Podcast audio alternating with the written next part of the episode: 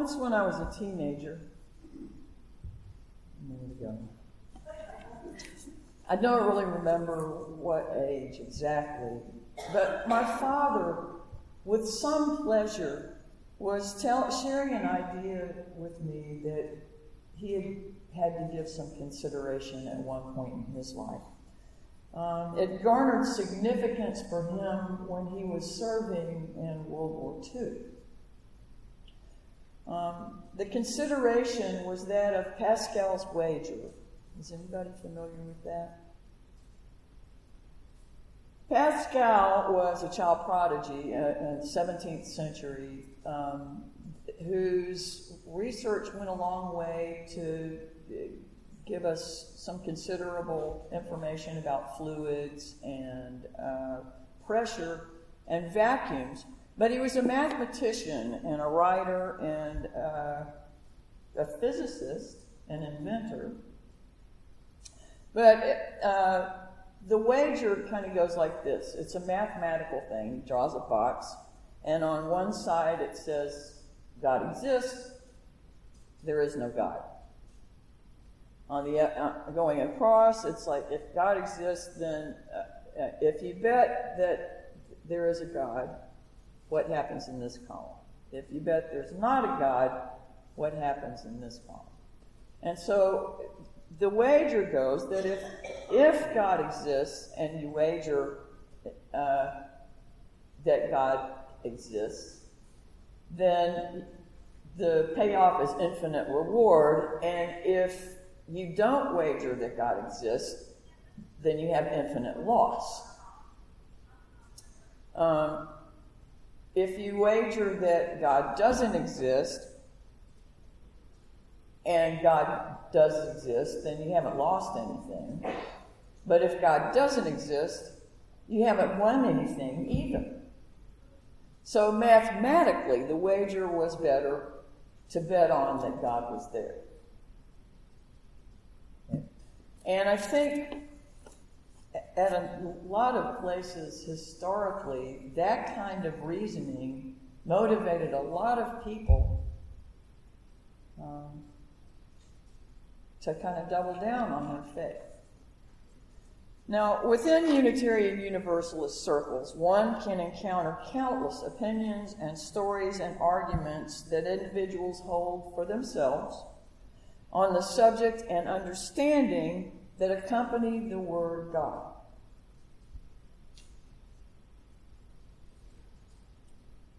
Concepts of God, even within Unitarian Universalism, can range from a, a powerful human like supernatural being with feelings and personality that responds to human pain, and, and um, all the way to very abstract, um, the absolute infinite, the transcendent, existence itself, being itself the ground of being, an esoteric uh, mystery or mystical uh, philosophy. I mean, there are all kinds of ways that people can employ that word in their lives, or that they translate that when they hear it so that it has use for them. That's just to mention a very cursory few that are included among our number. But when I think of Unitarian Universalism and Christianity, there's an article that was written some 17 years ago in the UU World magazine, which is a quarterly uh, publication of our tradition. And if you don't receive it and you're a member, we need to get you on that list. It should come to you in the mail once a season. Anyway, 17 years ago, there was an article by Rosemary Bray McNatt, who is currently the president of Starr King School for the Ministry, which is one of our two primary seminaries. She was for 13 years the senior minister at the Fourth Universalist Society in New York City on the uh, Upper West Side. That's a 175 year old congregation. Um, she was born and raised in Chicago and a Yale graduate. Okay, now in the article, in this particular UU World magazine article, she was writing about why Dr. Martin Luther King was not a Unitarian.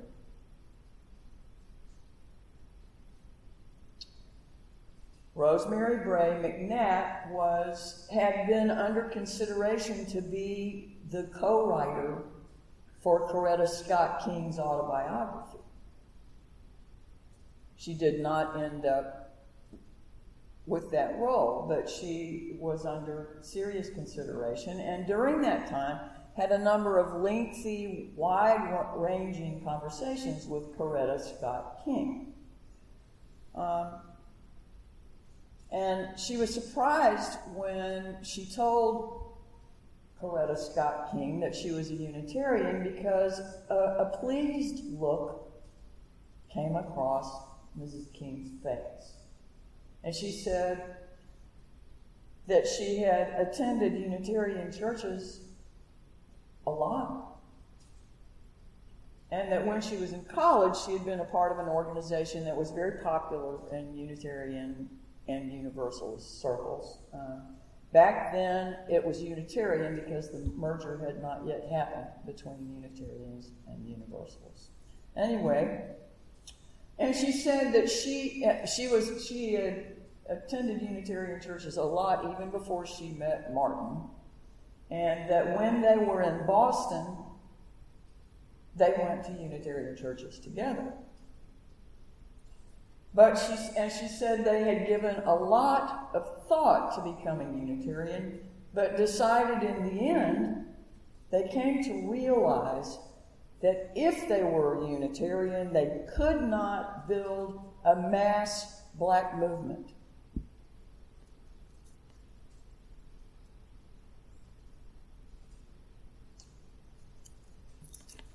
I want to share a few quotes from the article.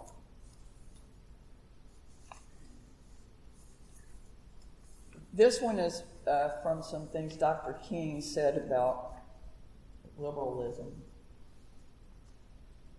There's one phase of liberalism that I hope to cherish always its devotion to the search for truth, its refusal to abandon the best light of reason. He goes on to say, The more I observe the tragedies of history and man's shameful inclination to choose the low road, the more I came uh, to feel that liberalism had a superficial optimism by believing in human nature. That uh, the what William Ellery Channing called the uh, salvation by character, being able to improve oneself enough to warrant whatever salvation was. Liberalism failed to see that reason by itself is little more than an instrument to justify man's defensive ways of thinking. Reason, devoid of purifying power of faith, can never free itself from distortions and rationalizations. Dr. King wrote that religious experience is not an intellectual formulation about God, it's a lasting acquaintance with God. He concluded that although experience is not the only way to find God, it is probably the primal way it's a road open to all levels of human intelligence.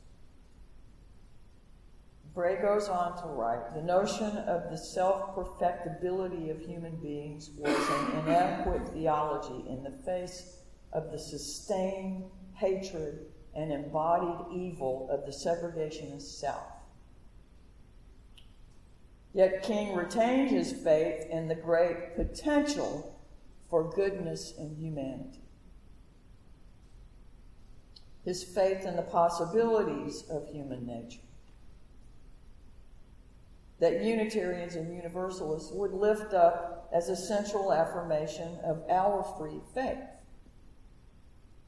We talk about the five smooth stones. We talk about that our optimism is justified. Uh, for King to have answered the call to a liberal religious faith, a faith that clearly resonated with him since his earliest days of graduate studies, however, would have meant a fatal separation from the source of his power, a faith in a suffering God who stood with suffering people despite their mistakes and failures and covenantal love between himself and oppressed African Americans, the people who grounded his passion for justice but did not restrict it solely to themselves. Now that's Dr. King's kind of spin on things. This next part is McNatt's experience.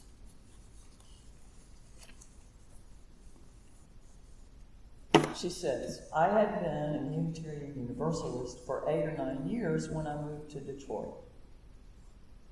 I was participating in a service at the Detroit church, and in my part of the presentation, I had talked about God. An older woman approached me during coffee hour later that morning to inform me that, as UUs, we had given up on the notion of God. She demanded that I that uh, to know how I, as an African American woman, could possibly talk about God when the same reprehensible Christian concept had been used to justify slavery. I was dumbfounded by her vehemence but not too shocked to remind her that it was that same tradition's God, most particularly a just and loving God whose movement was forever toward justice and freedom and wholeness, that had inspired much of the anti slavery movement, and indeed most of the major reform movements of the 19th century, that we as Unitarian Universalists are so eager to claim. Finally, I informed her that I was just as much Unitarian Universalist as she was, and I had not given up on the notion of God. I couldn't decide what was more frightening that she seemed oblivious to our historic roots as a liberal Christian community of faith, or that she wanted to make sure no mention of a higher power of any kind ever disturbed her worship experience. It's not that her question had not occurred to me before. Indeed, I had engaged in a spiritual struggle over a few years uh, earlier that nearly ended in my leaving our faith for a more traditional expression of Christianity. Yet in the end, I could not go. Unitarian Universalism won my heart and mind because both God and freedom are precious to me. And it is only within our non creedal tradition that I have felt there is a chance, however slight, that I may lay claim to both. I asked myself then, as I have asked myself hundreds of times since, how much do we mean it when we talk about inclusion? About becoming an anti racist religious community when we are not willing to acknowledge, incorporate, or engage the historical, theological realities alive among many people of color.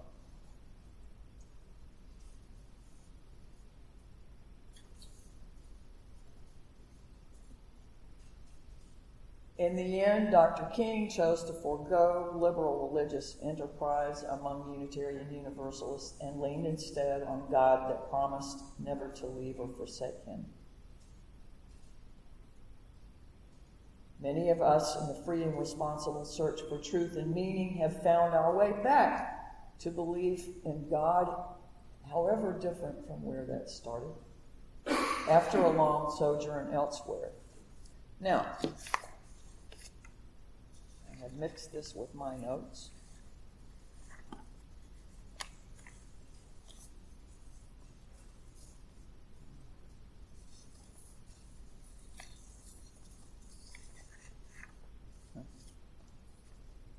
Excuse Excuse me.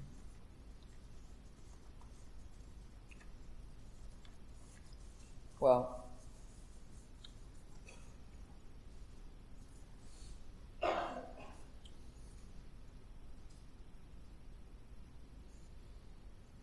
for Dr. King to do the things that he did, he needed something that could sustain him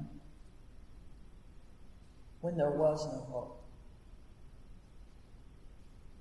when he was exhausted, when every indicator around him was that the world was working against him, except for the people that, you know, shared in some of the marches and efforts that he was making. So, if our response to theology and language that the majority of those within the black culture and many others call upon to sustain them through otherwise intolerable circumstances, if our response is a knee jerk dismissal or constriction of our willingness to incorporate or embrace or include those experiences and those realities of others, then I think we have deep work to do. We're approaching winter, believe it or not. And winter is a time when nature turns inward. It invites us to become more introspective. Uh, and so for this season, I have some questions that I would like for you to consider.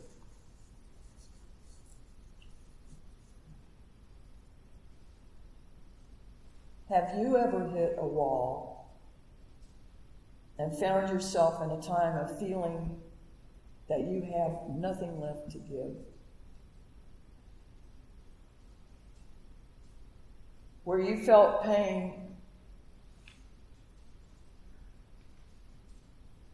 that left you feeling just flat used up.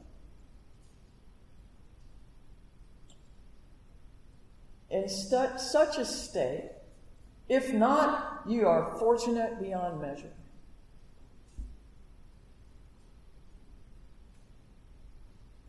And that calls for gratitude, I think, to lift our spirits. But in such a state, if you have experienced those things, to what have you turned? What tools do you have to sustain you in times like that? What tools do we, as a movement, have to offer our children that provide lasting, unremitting hope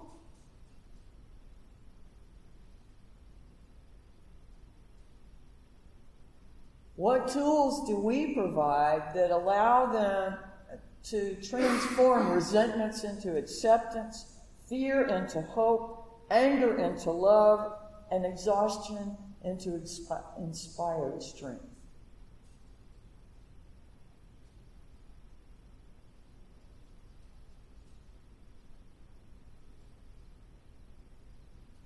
A movement that cannot provide tools in those sorts of circumstances is pretty anemic.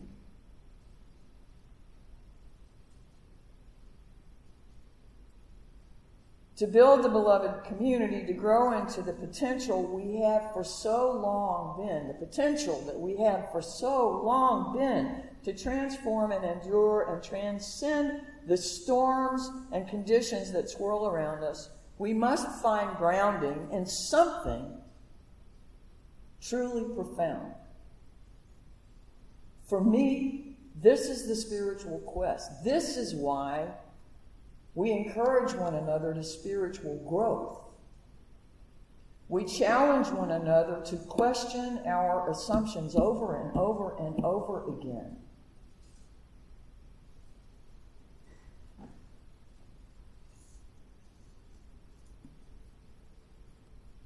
I think, in part, Dr. King was unable to use Unitarian tradition to build his movement because our stories were not big enough. There was no archetypal defining narrative to live into.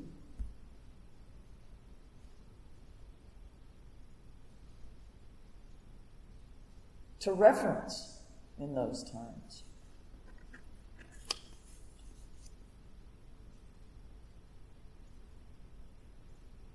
We must learn to weave stories together to provide a redemptive narrative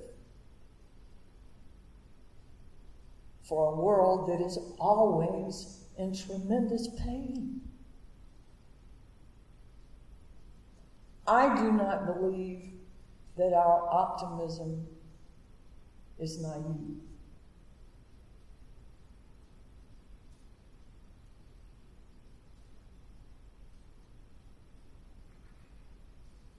I believe the things that we have come out of provide us opportunities over and over again to peel back more layers of understanding. I'm comfortable personally using the word God. What I mean by that is very different than what my sister means when she says it.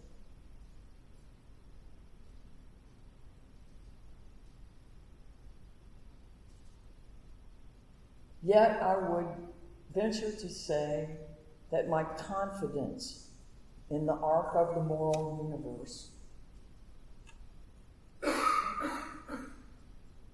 is as strong as my sister's faith. I'm not betting on Pascal's wager. I'm working from my own experience, and that's all any of us can do.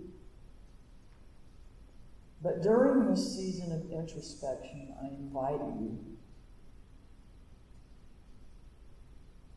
to try to find your way to that place that you can include those other people's narratives more comfortably. You don't have to adopt them,